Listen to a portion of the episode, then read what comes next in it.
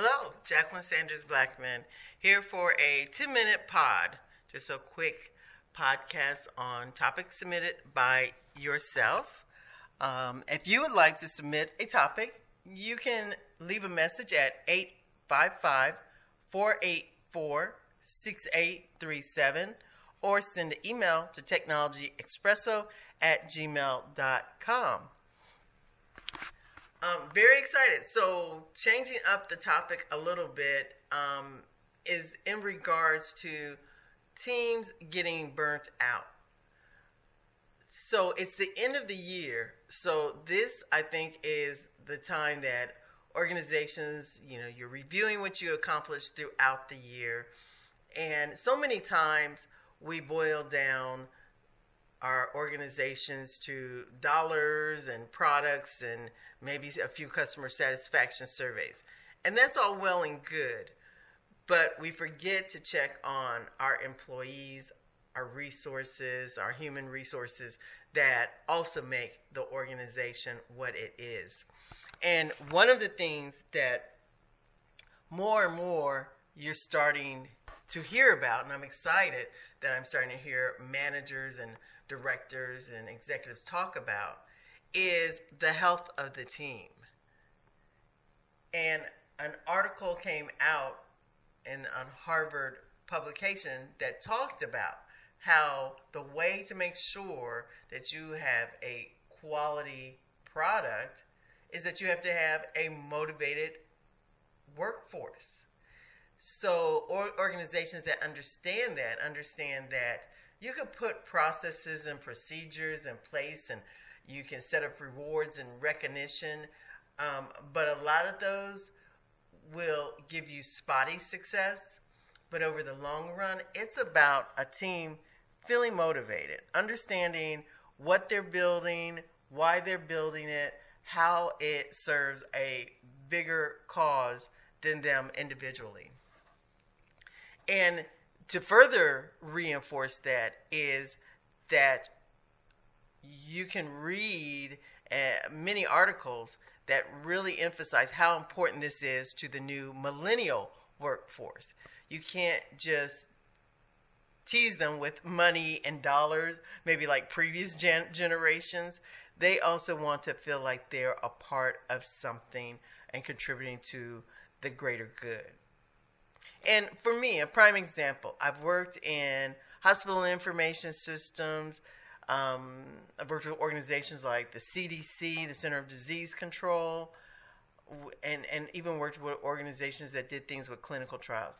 And those organizations did a really good job. And it maybe just have been much more apparent that we were helping people who were sick, helping them either lessen their pain, address their illnesses, maybe cure their illnesses. And even though I was on the software side over there in IT, I knew that us getting the right software out could help someone, getting the wrong software out also could impact patient health, patient safety, um, and just their their quality of care. So it was it was important. It was motivating, and this is what organizations need to make sure that their businesses understand. Now, that said, you know, let's let's talk a little bit more about teams and burnout. Now, I, posted something recently that said agile teams, um, you know, it lends itself to people getting burnt out because you're working at these very fast pace, you're always embracing change. But let me say, any team can get burnt out. The reason why people were looking for an alternate approach like agile is because other methods were causing people to get burnt out and frustrated and getting negative results. So whether it's waterfall, iterative, scrumfall, or whatever else you want to call it, um, you have to watch in our area of the business, technology, um, from you know based on my experience, you have to watch for people getting burnt out, getting fatigued, because that's going to lend itself to more mistakes, um, taking shortcuts, and you're just going to pay for it later, which then when you pay for it later, that's going to lend itself to more fatigue. So, just a couple of things. I posted a 12 phases of burnt out, and it comes from a group that creates team training tools. You know, one sign of burnout is number one, they said, is the compulsion to prove oneself. So think about people on your team. And, and it, what it is is that they either feel like they're not being recognized or appreciated. Um, they're going to be overlooked for whatever recognition that is being passed out. So just, I think of it sometimes as you think of a little kid that's acting out for attention. That can be actually the first sign of burnout. Um, working harder. This is again, them stressing over the fact that what they're doing isn't good enough or it's going to be scrutinized. So just working harder and harder. So when you see someone working those long extended hours, sometimes there has to be an intervention. So, and number three, neglecting their needs. So when you see people, and, and I know even when I've been hot and heavy on some projects. I can remember how many doctor's appointments did I cancel because work came first and, and there was so much work to do. So you start neglecting your health, and that can be a, a sign that you're headed down a slippery slope. Number four is displacement of conflicts. So people with lack of sleep that are stressed, um, maybe even paranoid, you're going to get more conflicts within the team and within the workplace.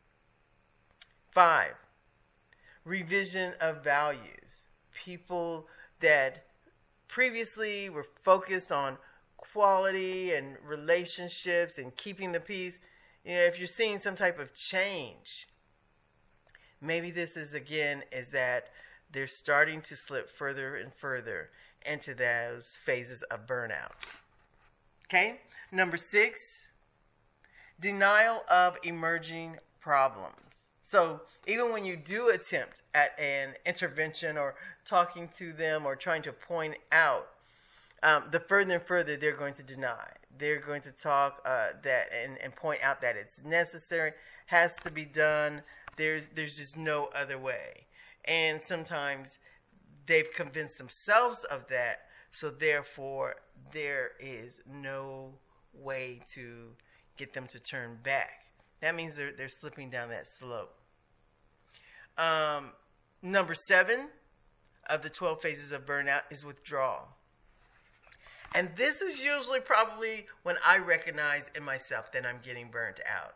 Um, I usually have uh, a point of view on what's going on and and if I see something that I don't think that is right or needs to be uh, researched further or whatever my contribution is, you know, I fight for it. But when I stop fighting for it and just saying, whatever, you know, it's let it, whatever's going to be is going to be, then really I'm withdrawing.